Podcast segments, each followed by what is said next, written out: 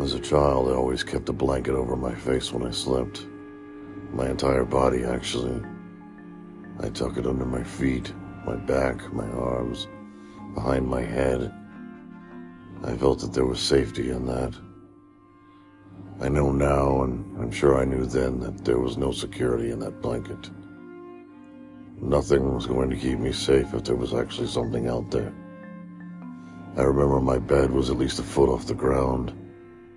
I was always so scared to get down, scared that something would grab my ankle. If I ever had to use the bathroom at night, I'd stand on the bed and I'd jump a great distance away from it, hopefully out of the grasp of whatever monster laid under there. Well, that sounds ridiculous, but even as an adult, I would probably still think that. The bed I sleep on now is on the floor. Nothing's able to get underneath it. But I still sleep with the blanket over my head. My mother used to worry that I would be deprived of oxygen. It might mess with my head. She might have been right. I've always had terrible apnea. That and the blanket over my head has left me with many a night waking up gasping for breath. But I couldn't sleep otherwise. I can't remember the last time that I slept a full night of sleep. I used to hate my friends because they could close their eyes and sleep for 10 hours completely uninterrupted. Whereas if I got three hours of sleep a night, that was a good night. And that's most nights.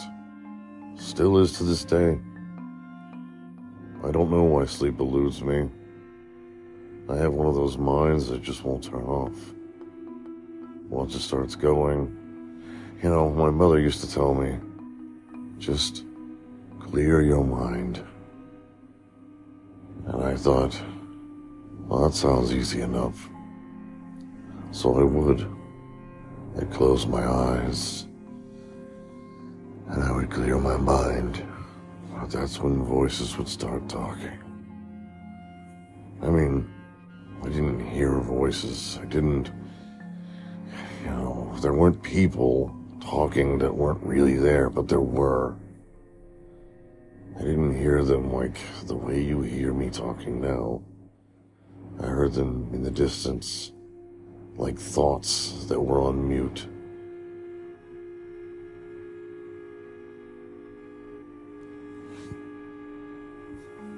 Banging on the thin pane of glass that separated my brain from my skull.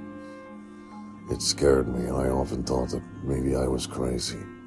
But I remember once a friend told me, if you can question your own sanity, then you can't be insane. But then another friend told me that's not true. So now I wonder, am I insane as I sit here and talk to myself? As I sit here and actually have full conversations with myself? Every day I do, I wake up, I start my day talking to myself. I not only talk to myself, but I answer myself. I ask myself questions. I tell myself stories that I already know. But yet I am always excited to hear them. I love the sound of my own voice. I am my own best friend. I love the company of myself. Which begs the question, if there really were another living, breathing, talking me, would he be my best friend?